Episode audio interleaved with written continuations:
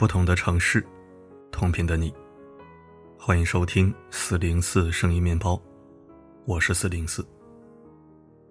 最近一直在关注奥运赛事，顺道也了解了很多奥运健儿的成长故事。看完场场比赛，不禁感慨：奥运会不仅仅是一场场比赛，更像是一堂堂励志人生课。今天是东京奥运会举办的第十天。我搜集了藏在奥运选手金牌后面的金句，试图阐述互联网上的一个千年之谜：为什么我们懂那么多道理，却过不好这一生？把过程做好，结果自然不会差。此言出自杨倩。清华学霸、两摘金牌的宁波籍奥运冠军杨倩，心理素质超强超稳，拿了两个金牌依然云淡风轻。眉目含情，可爱沉静。他的这句话道破了优秀者的特质：敬畏一日一夜的锤炼，才能收获一瞬一刹的璀璨。我在咨询求助中见过很多学生，面临升学和就业压力，也深知自己的短板和问题，但每天在拖拖拉拉和浑浑噩噩中度过，用自责和愧疚悼念失去的时光，再用拖延和懒散。浪费宝贵的当下。他们活得很痛苦，但他们就是不做好过程。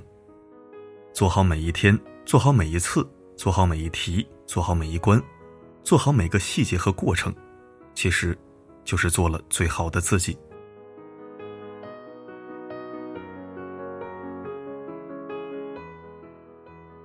你要是想练跳水，那很简单；但是你要想去到更大一点的层面，然后为国争光。这就很难。此言出自张佳琪。东京奥运会上，奶声奶气的张佳琪圈粉无数。夺冠后，他非常坦诚地说：“每天重复练跳水，真的太枯燥了。有时候觉得太没意思了，不想练，就想偷懒。但他一想到自己偷懒的话，对手每天都在训练，那自己就会在赛场上露馅，懒惰就会惩罚自己。”那只好自己鞭打自己，继续练，枯燥也要练，无味也要练。这段话太符合一个十六七岁少女的心理了。不要说十多岁的孩子，就我这样三十岁的成年人，每天读书写字，每天找素材找灵感，沮丧时也会想撂挑子不干。但最终我也和自己达成了和解。梦想的底色，不是绚烂和多彩，而是重复和枯燥。绚烂多彩是结果，重复和枯燥才是经历。穿越了无趣和繁琐，梦想才扇动斑斓灵动的翅膀，悄然而来。我们每个人的工作就像鲜花，而灵感则是蝴蝶。蝴蝶会令鲜花更美，但没有蝴蝶，鲜花也要使劲开放。施廷懋说：“没有舒服的时候。”只有痛和很痛的区别。东京奥运会上，重庆姑娘史廷茂两次夺金，外人看到的是金灿灿的奖牌，自家人看到的是咬牙坚持的疼痛。参加奥运会前，二十九岁的老将史廷茂历经了漫长的疼痛和伤病期。但赛场上，你看他近乎完美的动作，根本不会想到他浑身是伤。其实，即便是在奥运赛场上。他腰部还贴着膏药。人生实苦，就看你在哪个平台上吃怎样的苦。年轻时，我们都爱逢人诉说自己的不幸和疼痛；年长后，我们都渐渐学会了沉默，也渐渐掩蔽其伤疤。这不是因为我们麻木了，而是我们变得更加开阔。每个人都有暗伤，每个人都有疼痛。我们见自己，见他人，见众生。才会戒掉矫情，习得宽容。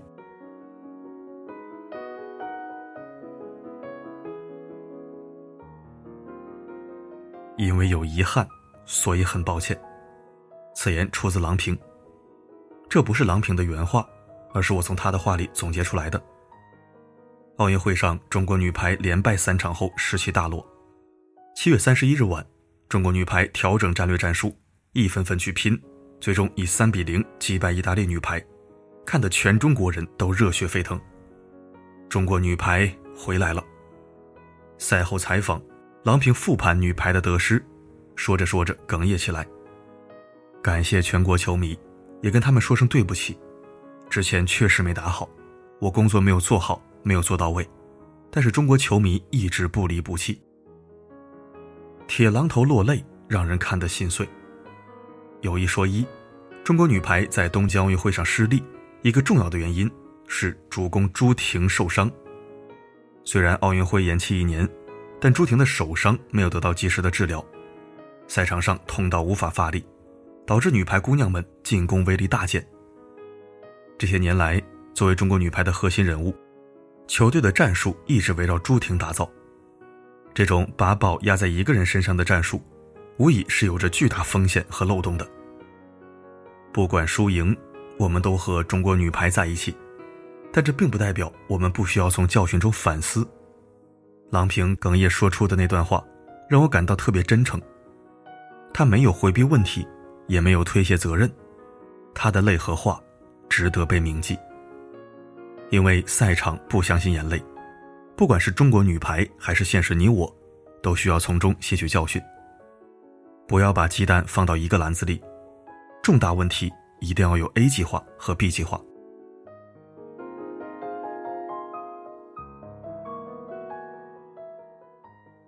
所有的胜利，都是让做得好。变成肌肉记忆。此言来自朱雪莹。小立领单红旗袍，国旗下凤舞九天刺绣，夺得蹦床冠军的朱雪莹和刘玲玲真的是太美了，不仅容颜美、服饰美、动作美、气质也美。更得人心的是朱雪莹说的这段话：高难度的动作，只要练得足够多、足够熟悉，就不怕。心理学上有一句话。身体不会忘记，说的是过往岁月留给我们的欢愉和悲伤，其实都存留在我们的身体里，只是有的显现，有的隐匿。这句话用到锻炼和修行中一样适用。你到底有没有修炼？你到底有没有坚持？你到底有没有娴熟于肢体，烂熟于心灵，把每一个动作和步骤训练成身体下意识的动作？这是骗不了人的。体育锻炼如此。工作学习也是如此，熟能生巧，巧能生智，智能生慧，慧能生奇，欣然。六，我想把我能做的、该做的、可以做的都做好，我还想要坚持。此言来自苏炳添，苏神。八月一日，东京奥林匹克体育场里，中国飞人苏炳添在半决赛中跑出了九秒八三的成绩。创造亚洲纪录，成为第一个闯入奥运百米决赛的黄种人，也打碎了中国人田径运动项目不行的偏见。更凡尔赛的是，在小组赛最后三十米，苏炳添故意放慢速度，转头观察身边的追赶者，示意对方别追了，给点面子。这个名场景更是被网友传为佳话。赛后接受采访时，苏炳添说。我想把我能做的、该做的、可以做的都做好，我还想要坚持。苏炳添的决赛成绩是九秒九八，位居第六，没得奖牌，但太不容易，全网贺喜。去做，去干，去实现，去达成，去把脑海里的想法落成一步一个脚印的行动，这是苏炳添创造奇迹的秘籍。又何尝不是我们每个人战胜自我的武器？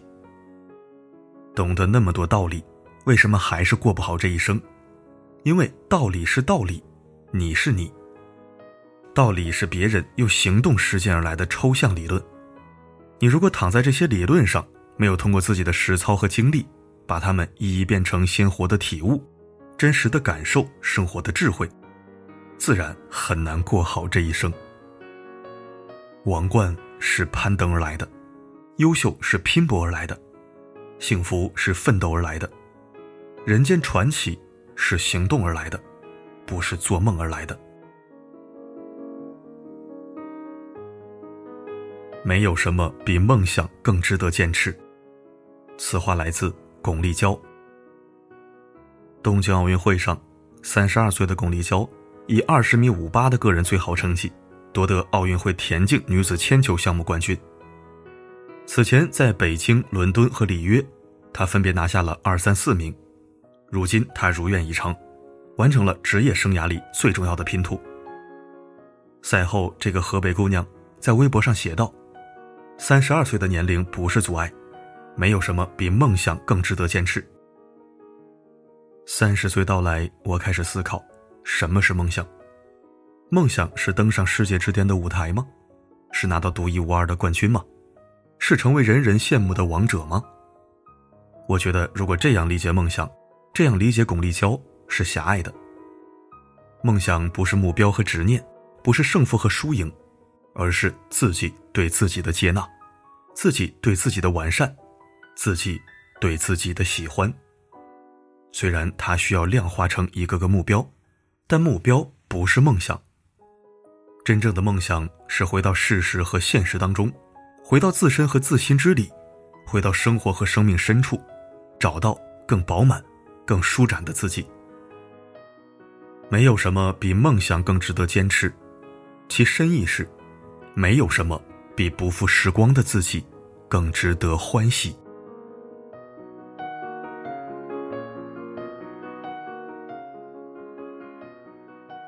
看了奥运会，我明白了什么是美和勇，也昂起了自信的头颅。这句话是网友说的。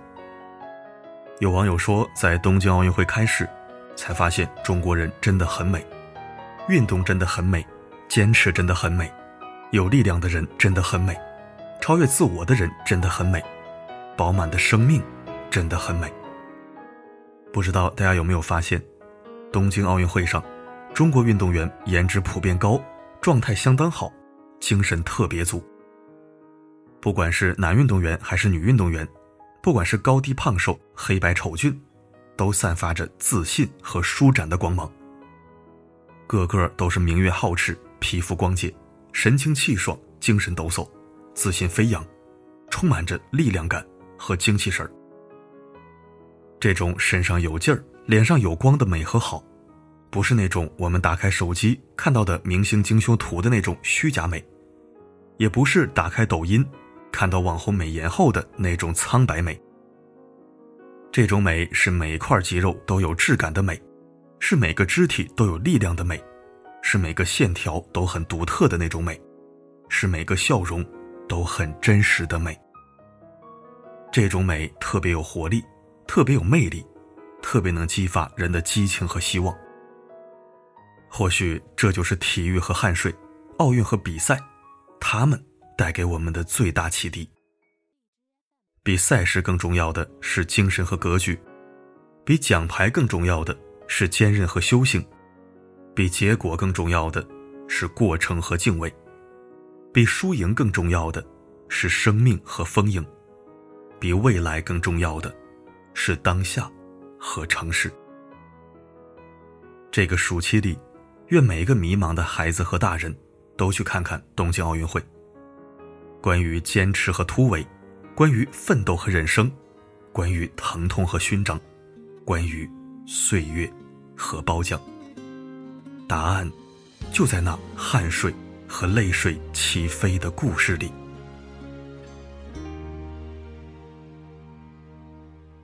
解开我最神秘的等待，星星坠落，风在吹动，终于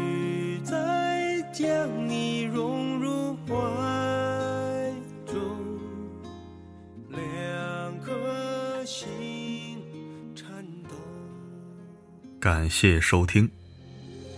吴某人凉得特别彻底，全网封杀的力度可谓是内娱史无前例了。最让我笑岔气儿的还是他的脑残粉，竟然扬言要越狱。啊，抱歉抱歉，我不该在音频里笑的啊，不严肃。你看刚才这么严肃，你说这些人脑子里装的是什么呢？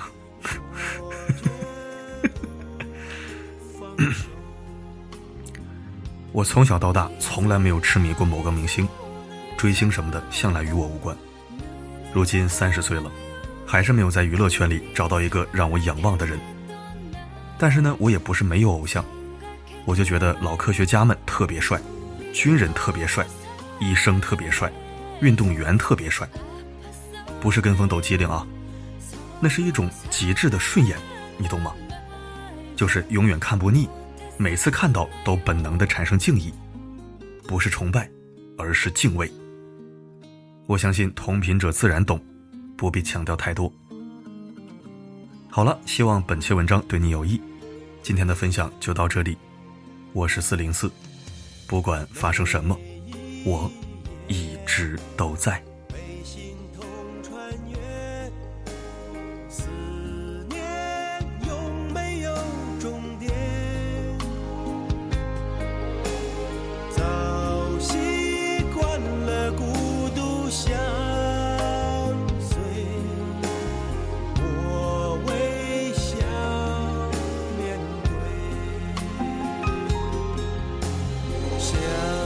寂寞你选择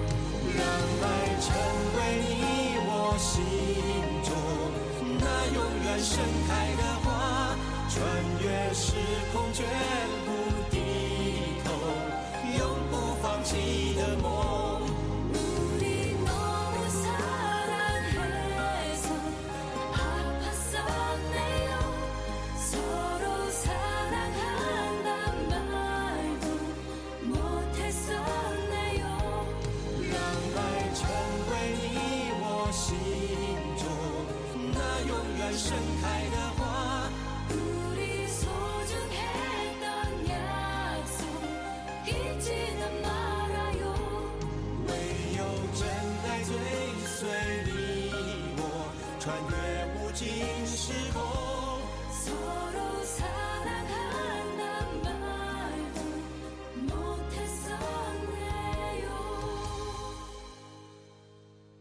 爱是心中唯一不变美丽的神。